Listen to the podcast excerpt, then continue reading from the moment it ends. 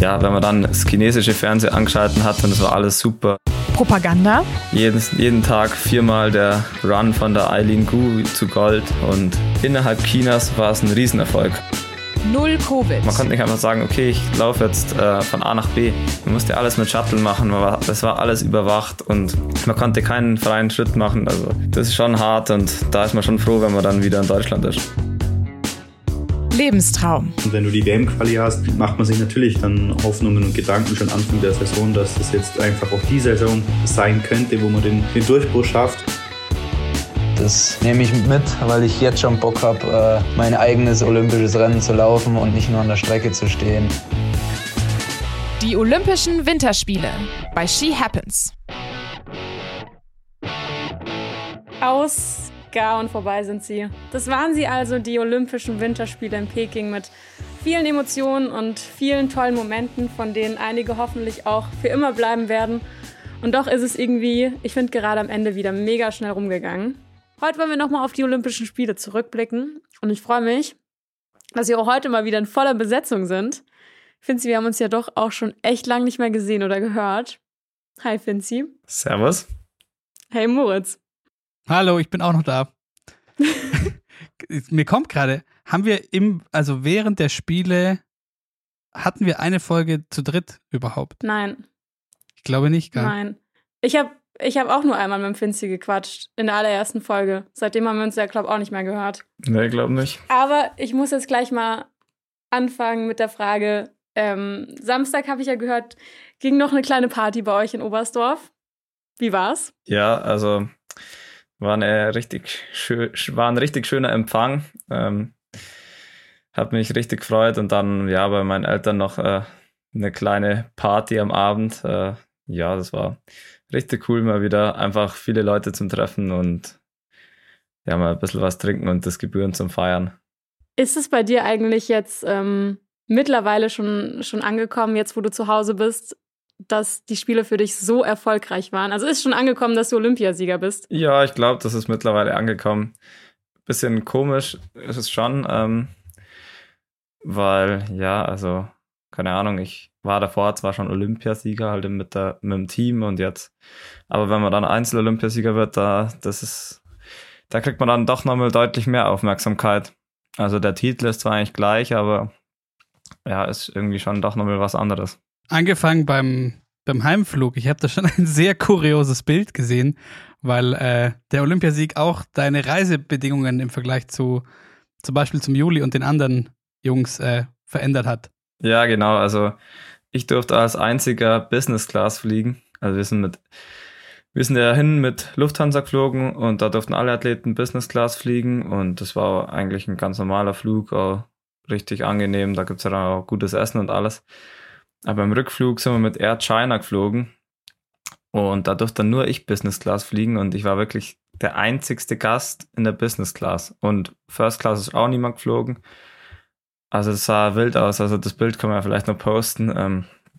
Der Kai ist dann vorbeigelaufen, unser Trainer, und hat dann ein Bild von mir gemacht, wie ich da sitze, so völlig verloren, alleine, alles leer um mich rum und ja, es war wirklich komisch. Vor allem, man sitzt sich dann hin bei Air China, da gab es noch nichts zum Essen oder so, man hatte so ein kleines Lunchpaket auf dem Platz, ein paar Flaschen Wasser und das war's. Ein Thema, über das ich jetzt auch gern mit dir reden würde, ist ja jetzt nun doch so, wir haben das ganze letzte Jahr eigentlich so viel über die Spiele geredet. Und irgendwie ist ja doch so, dass man als Sportler immer sagt, okay, ich habe jetzt 4 Jahre lang auf dieses Ereignis hintrainiert. Wie viel Druck ist jetzt nach den Spielen von dir abgefallen? Eigentlich ist der Druck schon relativ früh abgefallen. Also nach meiner Goldmedaille, da war natürlich gar kein Druck mehr vorhanden, weil also wenn man Einzel-Olympiasieger wird im ersten Rennen, das man da, wo man teilnimmt, dann, ich glaube, da ist egal, was danach noch kommt. Also es wären sowieso überragende Spiele gewesen, auch da schon. Deswegen war eigentlich da dann sämtlicher Druck weg. Klar, ein Mannschaftswettbewerb ist immer Druck, weil man halt für die anderen gleichzeitig verantwortlich ist. Und ist auch immer cool. Und klar, da habe ich mir dann natürlich selber einen Druck gemacht.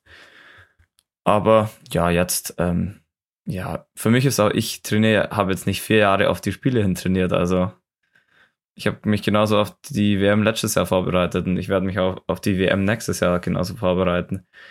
Ich sehe das eigentlich gar nicht so. Unser Sport ist ja Gott sei Dank, also klar, wir hängen auch von den Olympischen Spielen ab, vor allem was die Förderungen angeht, und wird ja dann für die nächste Olympiade, die Olympiade ist ja eigentlich der 4-Jahres-Zyklus zwischen den Spielen, für das wird ja dann immer dann quasi neue Fördergelder, und je nachdem, wie gut eine Sportart abgeschnitten hat, ist ja seit dem neuen Leistungssport, seit der Leistungssportreform, hat sich das ja ein bisschen verändert. Da kommt es auf die Ergebnisse der Olympischen Spiele an, und dann werden die nächsten 4 Jahre halt eben, wird man da eingestuft, wie erfolgreich der Sport ist oder die Sportart, und dann gibt es eben dementsprechende Förderungen, und deswegen ist es natürlich sehr wichtig für uns. Aber ich finde es halt sehr gut in unserem Sport, dass wir mehrere Highlights haben, also nicht jedes Jahr WM wie beim Biathlon, aber zumindest eigentlich immer gute Weltcups, und dann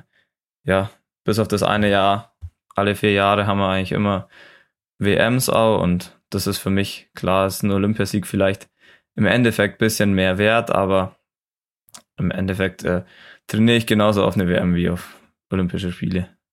Jetzt nochmal, wir haben seitdem nämlich gar nicht mehr gesprochen. Der Staffelwettbewerb, gerade vielleicht auch als ich weiß nicht, ob ich jetzt Happy End sagen will, das musst du mir dann gleich sagen, aber als Abschluss für diese sehr, sehr verrückte Reise des deutschen NOKO-Teams. Wie ordnest du das selber ein, was da noch passiert ist an dem Tag? Ich denke, es ist schon ein Happy End. Klar, es war schon mal extrem schwierig für die Trainer, sich zu entscheiden, wer jetzt starten darf.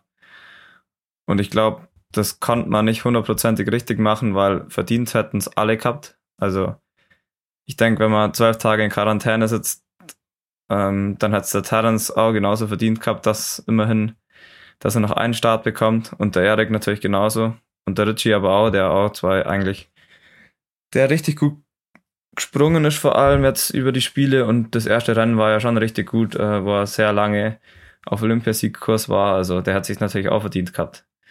Und deswegen, ich will jetzt da mich gar nicht positionieren und irgendwie sagen, dass die Entscheidung jetzt richtig war oder auch falsch war. Also ich glaube, das konnte man nicht 100%ig richtig machen.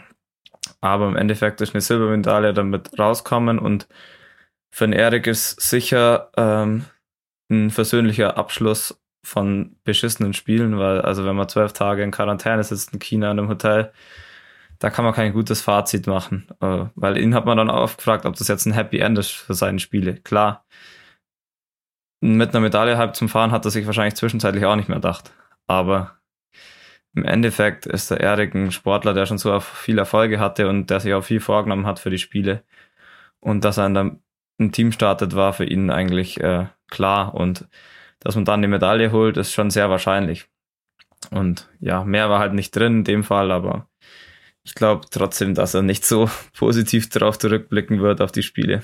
Einer, für den es vielleicht, könnte man sogar sagen, dann alles in allem am schwierigsten war, diese ganze Reise, ist Terrence Weber, der dann vielleicht auch ein bisschen leider außen vor war bei diesem Happy End. Wie geht's dem denn? Weil für den hat es mir so leid getan. Ja, ich weiß ja auch nicht genau, wie es ist. Also ich habe schon viel mit ihm telefoniert und auch geschrieben und habe natürlich mitbekommen, wie er es hatte, aber ich war Gott sei Dank nicht in der Situation in dem Hotel, also das war richtig beschissen, also das kann man einfach sich gar nicht vorstellen, das ist ja wie Gefängnis im Endeffekt, nur dass man gar nicht raus darf und man kriegt irgendein Essen hingestellt und ja, einfach eingesperrt in 4 Wänden, und ja, mental wird das sicher sehr, sehr schwierig gewesen sein für ihn. Ich habe natürlich mit ihm jetzt, wo er dann raus war, wo er dann bei uns auch beim Team dann dabei war, noch viel, oder was heißt viel, aber halt gesprochen und auch mit ihm, ja, er war ja dann ganz normal dabei, aber ich kann es jetzt nicht einschätzen, wie es ihm jetzt aktuell geht. Ich denke, er war dann erstmal einfach heilfroh raus zum Sein aus der Quarantäne, und der wird jetzt wahrscheinlich auch einfach heilfroh zum Sein, daheim zum Sein.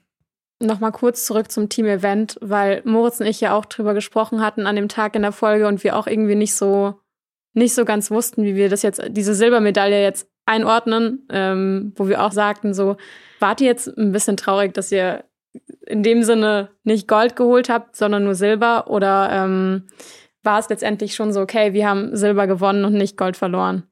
Nee, definitiv. Also ich habe mich sehr über die Silbermedaille gefreut und ich glaube, wir haben alle vier einen richtig guten Sprung gemacht. Vor allem der Juli. Juli hat einen überragenden Sprung gemacht. Er hatte ja Pluspunkte, also er hatte Rückenwind. Und die anderen hatten zum Teil also fast einen Meter Aufwind, also Franz Josef Real zum Beispiel. Und der Juli hatte dann einfach Rückenwind und das macht einen Riesenunterschied.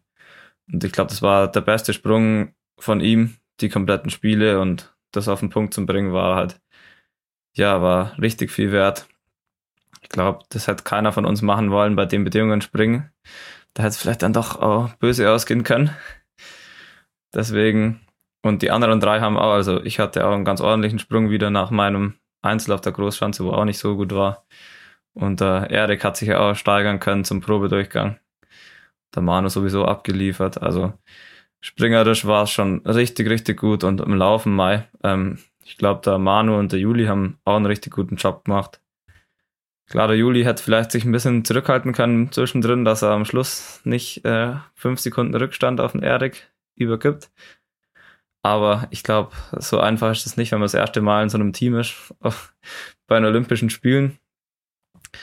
Und ja, der Erik hat einfach alles gegeben. Und es war jetzt ja nicht so, dass er so platzt ist, dass alles vorbei war. Also ich habe dann schon gesehen, oh, jetzt wird es schwer, weil er zweimal wieder hingelaufen ist. Und ja, nach 12 Tagen in der Quarantäne ist es sicher nicht leicht, so ein Rennen zu laufen. Und er war dann kaputt, aber er hat einfach noch, irgendwie hat er sich schon rumgerettet, und dann waren es, glaube ich, 26 Sekunden von mir auf die Silbermedaille oder halt auf die Gruppe Silber-Bronze. Und ja, das habe ich dann einfach versucht noch einzuholen und ist ja dann auch ganz gut ausgegangen. Aber ich glaube, es wäre auch so oder so schwierig geworden. Also wenn er jetzt nur 5 Sekunden verliert oder nur 10 Sekunden verliert, dann muss ich auch erstmal einen Graback einholen. Und dann muss ich ihn am Schluss erstmal schlagen. Also das wäre schon sehr, sehr schwierig geworden. Klar, ich wär gerne um Gold gesprintet oder überhaupt gelaufen, aber das wär sehr, sehr schwierig geworden. Und ich glaube, so sind wir sehr zufrieden mit Silber. Vor allem muss man sagen, jetzt bei den letzten 2 WMs, da war es beides mal so, also einmal habe ich einen Zielsprint verloren in Seefeld und jetzt letztes Jahr, ja, da hat auch nicht alles hingehauen mit dem Material und so. Da waren wir schon erleichtert, dass es Silber geworden ist, aber da war jetzt nicht so die richtig die Freude da. Und dieses Mal war es halt Juli zum ersten Mal im Team, Manu zum ersten Mal im Team, vor allem nachgereist, Ersatzmann, und er kriegt jetzt einfach noch eine olympische Medaille. Ich glaube, da hat er vielleicht sogar schon abgeschlossen gehabt damit für seine komplette Karriere. Man weiß ja nicht, ob er in 4 Jahren nochmal am Start ist. Der Erik kommt aus der Quarantäne und kriegt noch eine Medaille. Und ich war ja schon Olympiasieger. Für mich war sowieso nur noch alles Bonus, egal was das für eine Medaille ist. Deswegen haben wir uns alle vier richtig gefreut, und im Vergleich zu den letzten 2 WMs eben war das eine ganz andere Stimmung.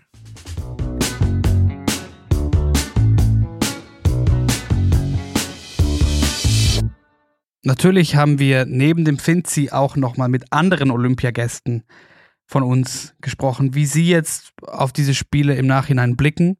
Unter anderem haben wir David Zobel gefragt, was war sein Olympiamoment und was ein großer What-the-fuck-Moment bei den Spielen in Peking. Servus Coco. Also mein Olympiamoment waren schon die Langlaufmädels, muss ich sagen. Also der Gesichtsausdruck von der Kata, als die Victoria Kahl über die Ziellinie gelaufen ist, der war einfach nur göttlich, den habe ich richtig gefeiert. Und als ich die Sophie Grehl nach der Silbermedaille in der Staffel im Dorf zu ihrer Medaille beglückwünscht habe, das waren pure Emotionen, das hat mir richtig gefallen und hat mich auch richtig gefreut für die Mädels, das war überragend. Natürlich war der Finzi auch überragend, das war schon auch richtig geil. Als er so aus der Abfahrt kam und dir da so gedacht hast, okay, es könnte doch noch was werden, und dann einfach an allen da vorbei gehackt hat. Das war auch sehr, sehr cool. Dann ein What-the-fuck-Moment war Definitiv, als ich beim Verfolger der Biathlon-Mädels draußen stand und mir gedacht habe, wow, die Tandrevold schaut gerade richtig gut aus auf der Schlussrunde. Die läuft gerade auf die Elvira Öberg auf, da wird es wahrscheinlich um Silber und Bronze gehen. Und dann schaue ich auf die Ergebnisliste und denke mir, hä, wo ist denn die Tandrevold auf einmal hin? Also das war schon ein sehr, sehr bitterer Moment, muss ich sagen, für sie. Das hat mir auch sehr, sehr leid getan, dass die da auf der Schlussrunde dann so gestorben ist und dann ja auch kollabiert ist im Ziel. Das war richtig bitter und hart. Und was nehme ich von den Olympischen Spielen mit? Definitiv riesige Motivation, mich für die nächsten 4 Jahre richtig anzustrengen, da Gas zu geben, um dann in Antholz dabei zu sein. Das nehme ich mit, weil ich jetzt schon Bock habe, mein eigenes olympisches Rennen zu laufen und nicht nur an der Strecke zu stehen. Und ja, es war schon eine spezielle Veranstaltung, aber auch sehr, sehr viele coole Momente und die würde ich dann eben auch gerne live wieder selber erleben und am besten eben selber laufen. Das war also David Zobel, der schon richtig heiß ist auf die nächsten Spiele und ich glaube, so viel darf ich vorwegnehmen, wir auch. Bevor wir jetzt mit dem Finzi noch darüber sprechen, was er abseits des Sportlichen so mitnehmen konnte, beobachten musste und noch viel mehr rund um die Spiele in Peking, müssen wir nochmal mit einem übers Sportliche sprechen, der muss einfach nochmal kommen jetzt. Ihr könnt es euch eh schon denken, hier ist er noch ein letztes Mal zu diesen Spielen, Sebi Holzmann.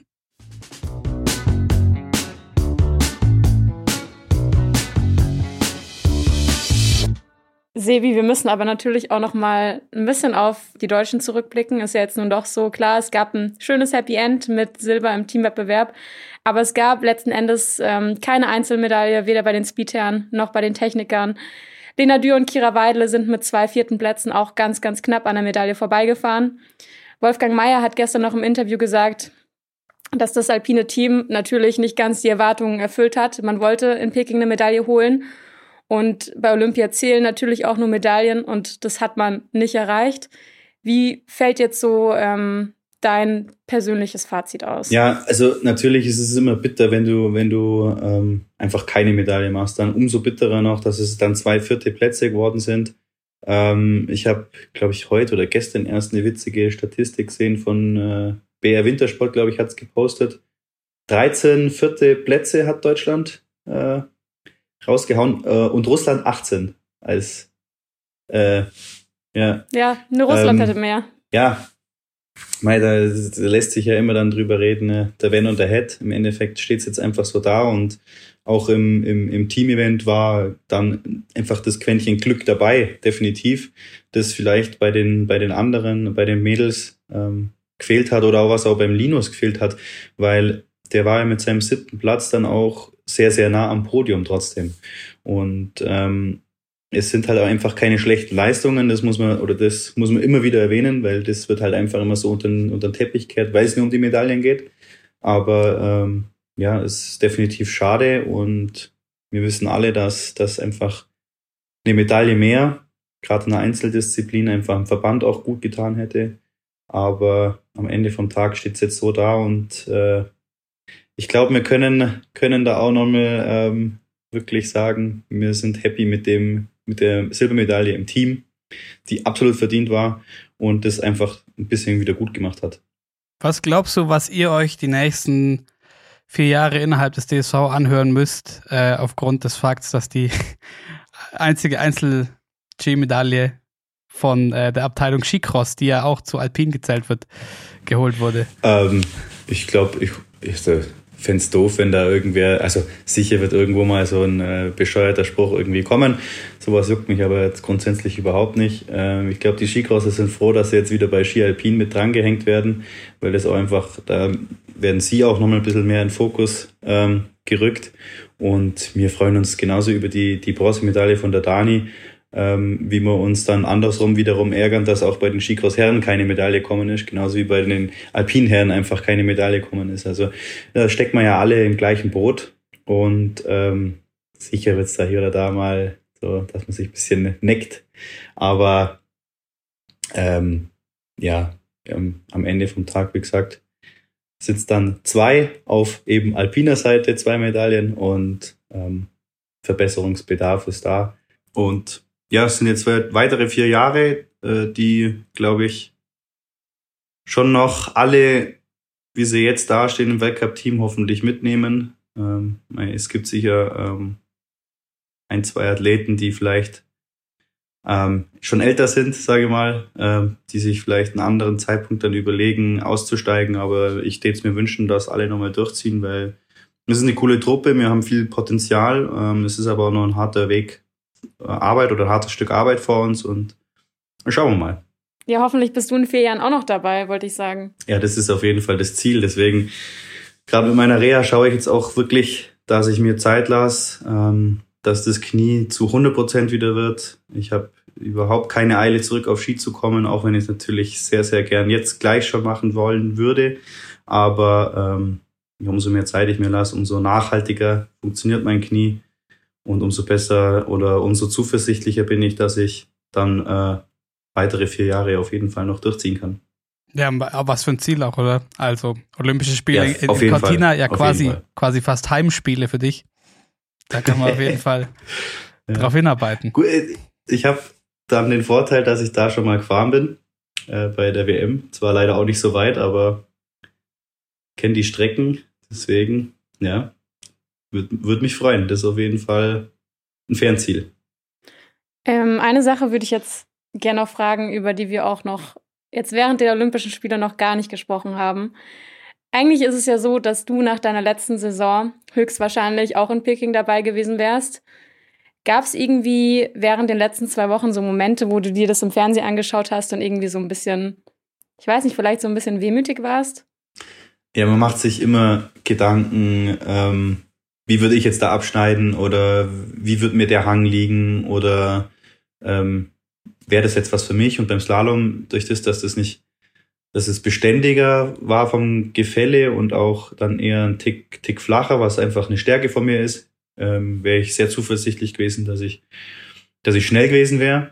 Allerdings kann ich nicht sagen, ob ich mit den Pistenverhältnissen klarkommen bin. Ich habe auch immer sehr akribisch drauf geschaut, welche Skimarke funktioniert richtig gut, würde meine Skimarke gut funktionieren. Da habe ich gesehen, eigentlich die mit meiner Skimarke unterwegs sind, hatten verhältnismäßig wenig Probleme. Von dem her war ich da auch wieder ganz zuversichtlich. Wo ich den parallel gesehen habe mit dem sehr flachen Start, habe ich gewusst, boah, da wäre ich sicher schnell gewesen am Start zumindest mal. Wenn er aufgeht. Wenn er aufgeht. Was aber, glaube ich, bei so einem Event einfach nicht das Problem wäre. Aber klar ist mir da wehmütig. Ich meine, ich habe die letzten 2 Saisonen einfach noch nochmal einen Schritt gemacht. In Richtung Top 30 und dann auch bessere Ergebnisse gehabt. Dann durfte ich die WM mitfahren und wenn du die WM-Quali hast, was ja einfach ähnlich ist wie die Olympia-Quali, macht man sich natürlich dann Hoffnungen und Gedanken schon Anfang der Saison, dass das jetzt einfach auch die Saison sein könnte, wo man den Durchbruch schafft und auf den warte ich ja auch schon jetzt ein paar Saisonen, weil ich, wie wir auch schon aufgesprochen haben, ein bisschen älter bin, aber das Gute ist, dass im Slalom oder der Slalom auch in einem höheren Alter noch machbar ist, also in einem deutlich höheren Alter.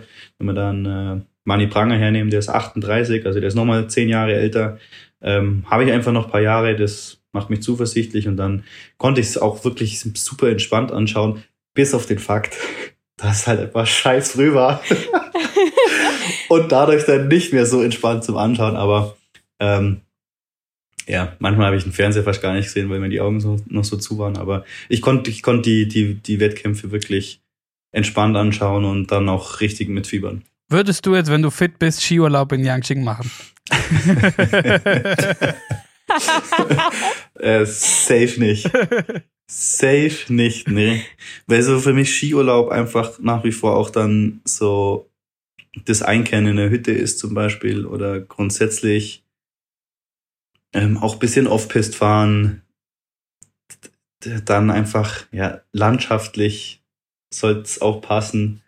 Und dann wären wir sowas wie Cortina zum Beispiel als Skiurlaub deutlich lieber, als darüber zu fliegen. Ja, ihr wisst es eh. Ihr würdet es auch nicht machen, deswegen, ja. 100% verständlich.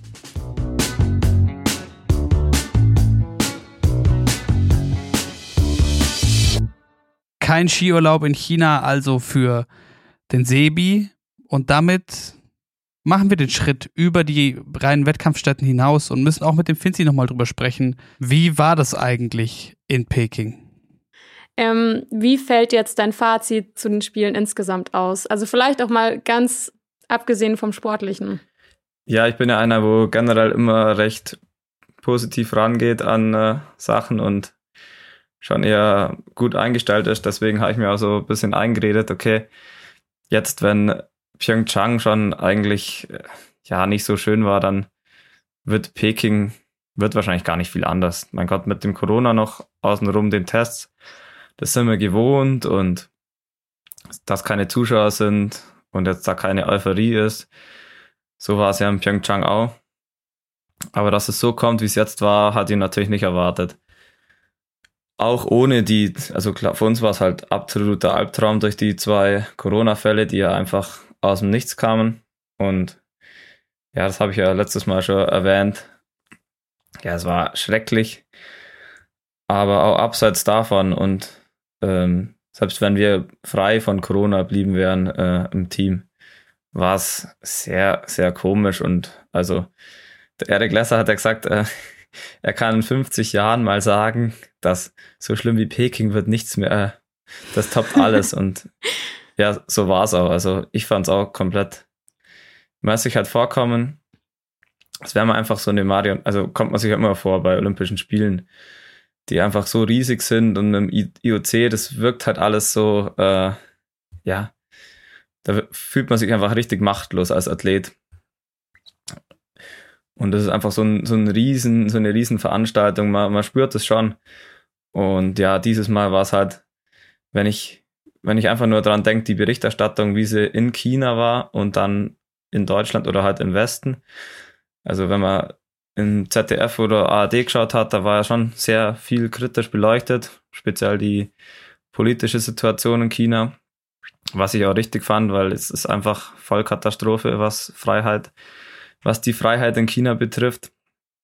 Und ja, wenn man dann das chinesische Fernsehen angeschalten hat und es war alles super, es lief jeden Tag 4-mal der Run von der Eileen Gu zu Gold und ja, es war halt einfach so extrem. Das waren halt, die chinesische Regierung hat halt für sich einen Riesenerfolg gehabt. Die Spiele waren innerhalb Chinas, war es ein Riesenerfolg.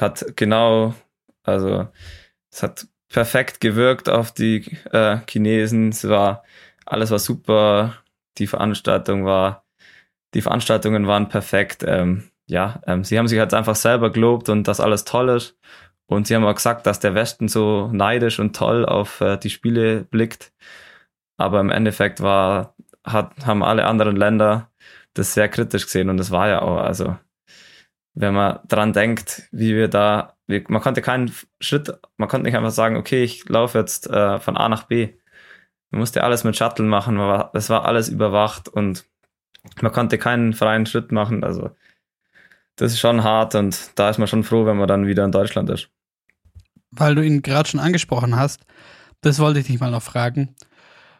Du hast Thomas Bach gerade angesprochen, was geht dir durch den Kopf oder was denkst du, wenn du seine Auftritte während der Spiele so siehst, wie er sich da mit Peng Shuai, der vorher verschwundenen Tennisspielerin, beim Big Air-Event inszeniert oder die Abschlussrede, in der China für die tollen Spiele lobt und so. Was denkt man sich da als Sportler, wenn man selber gleichzeitig Erfahrungen gemacht hat vor Ort? Ja, ich denke mir eigentlich, das muss ja schon ein sehr intelligenter Mensch sein und wie man sich so selber belügen kann, das ist schon krass. Also eben wie du sagst, inszeniert, das war einfach alles inszeniert. Also bei der Abschlussfeier, wie man einfach sich hinstellen kann und sagen kann, dass alles super war. Also es war ja offensichtlich, dass nicht alles super war. Und deswegen, ich fand das wirklich schrecklich, wenn ich dran denke, wie das IOC einfach sagt, es ist alles überragend und China ist eine super Wintersportnation und ja, wie man sich so selber belügen kann. Und da muss ja, ich weiß nicht, was dahinter steckt, dass China da so viel Macht hat auf das IOC oder generell, das kann ja nicht nur Geld sein. Also ich weiß auch nicht. Es ist auf jeden Fall, hat IOC für mich nicht sympathischer gemacht. Ich war gestern auch echt enttäuscht, als ich die Abschlussfeier gesehen habe. Ich habe es ja auch in die Gruppe geschrieben. Ich meine, klar, man hätte eigentlich irgendwie mit nichts anderem rechnen müssen, als man seine Rede gehört hat. Also eigentlich war klar, dass er nur Positives sagt, aber irgendwie habe ich insgeheim doch so ein bisschen gehofft, dass er trotzdem irgendwie so ein paar kritische Worte an China richtet, weil es halt einfach angebracht gewesen wäre. Und natürlich waren es tolle Spiele, aber es waren halt tolle Spiele wegen dem Sportlichen und wegen diesen tollen Momenten, die ihr Sportler uns halt gegeben habt und nicht wegen dem, was da halt drumherum passiert ist. Und natürlich ist immer so die Devise, ja okay, die Olympischen Spiele sind politisch neutral, aber es waren sie halt einfach nicht und keine Ahnung, ich hätte mir halt trotzdem irgendwie auch nur so einen Satz gewünscht, dass halt am Ende irgendwie trotzdem noch so ein paar kritische Worte einfach gekommen wären.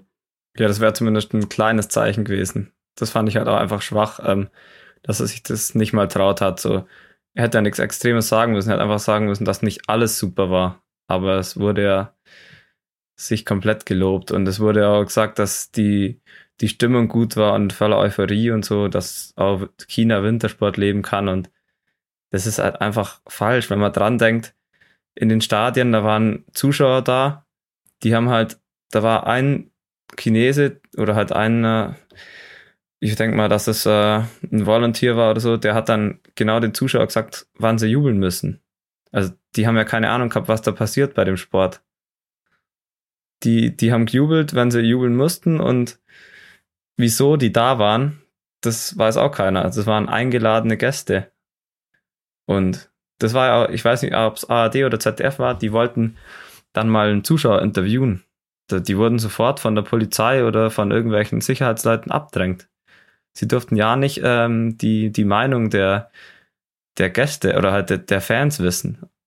Das sagt einiges aus, einfach wie die Regierung versucht hat, im Land einfach dem chinesischen Volk zu zeigen, dass das alles super ist und die besten Spiele aller Zeiten, besser wie in jedem anderen Land und alle anderen Meinungen konnten sie nicht akzeptieren und wollten sie auch vermeiden, dass die Chinesen überhaupt eine Chance haben mitzubekommen, wie andere Länder drauf schauen. Deswegen wurde das wahrscheinlich auch gleich abgeblockt. Also, aber im Endeffekt, ja, wenn man das sieht in China, die komplette Situation auch mit wenn man da hinkommt, einfach an seinem Handy irgendwas machen will, das komplette Netz, einfach das Internet so krass rezensiert ist, da weiß man schon, dass die dürfen sich halt keine eigene Meinung bilden und deswegen ist eigentlich kein Wunder.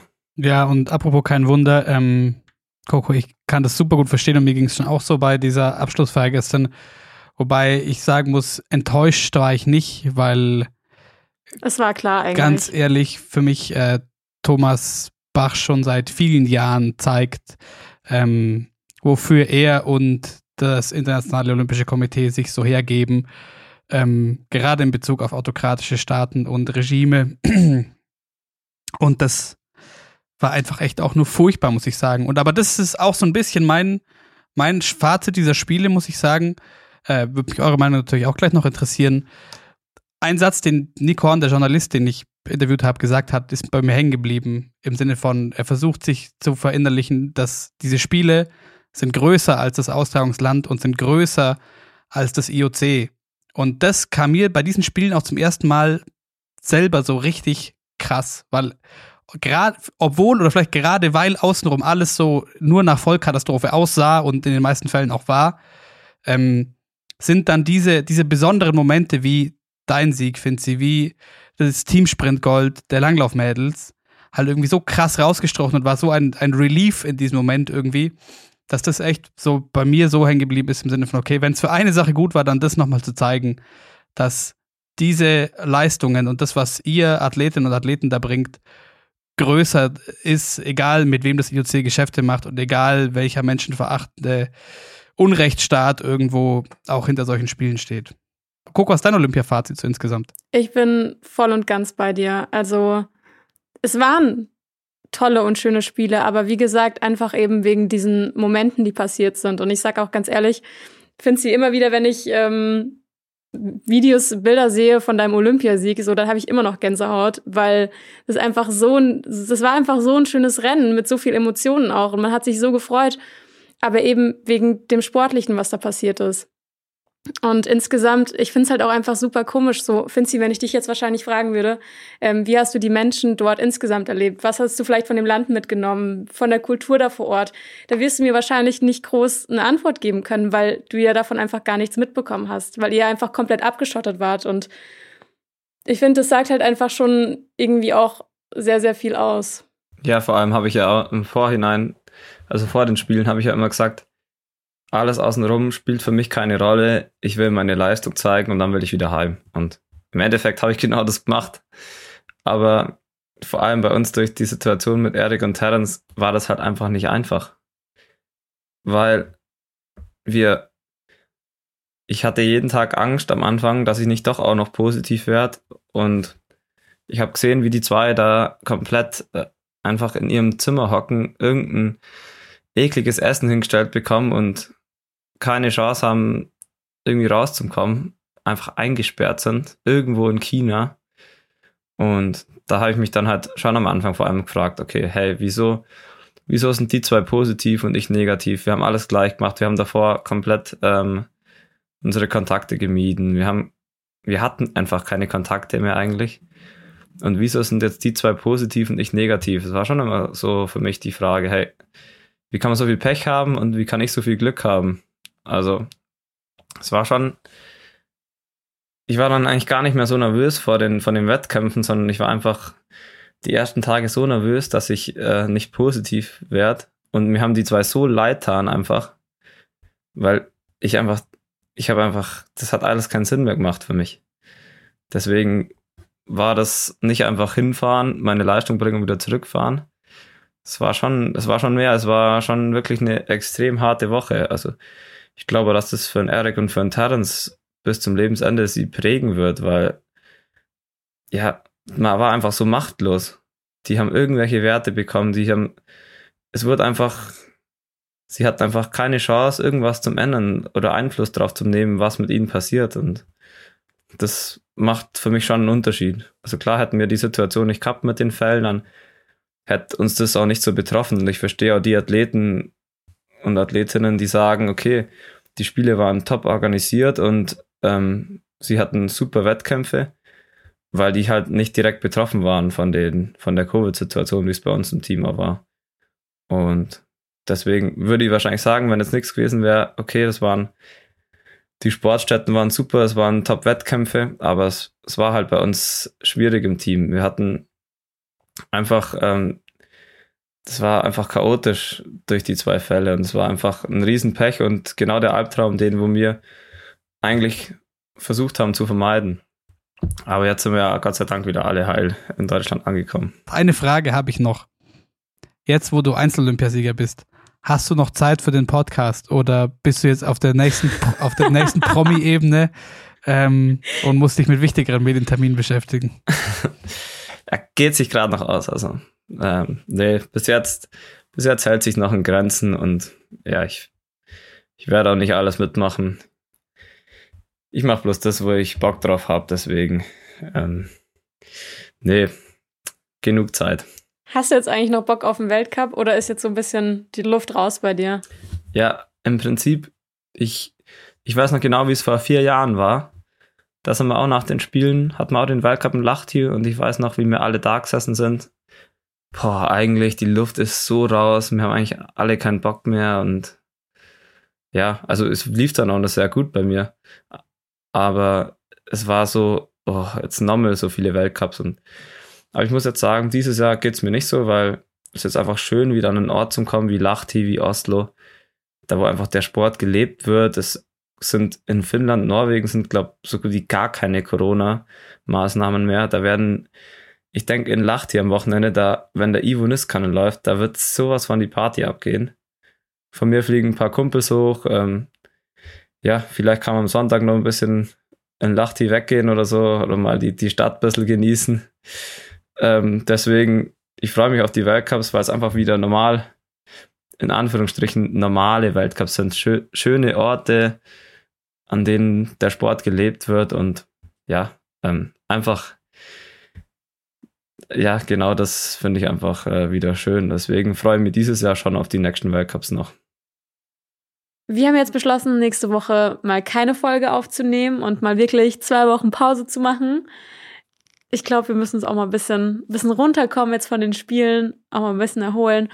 Und weiter geht's dann auf jeden Fall am Dienstag, den 8. März. Und ich glaube, dass wir doch noch einiges Cooles geplant haben für den Rest der Saison und auch den März noch cool abschließen wollen mit, ich denke auch sicherlich dem einen oder anderen Medaillengewinner oder Medaillengewinnerin aus Peking. Und damit, glaube ich, können wir das Fass jetzt zumachen.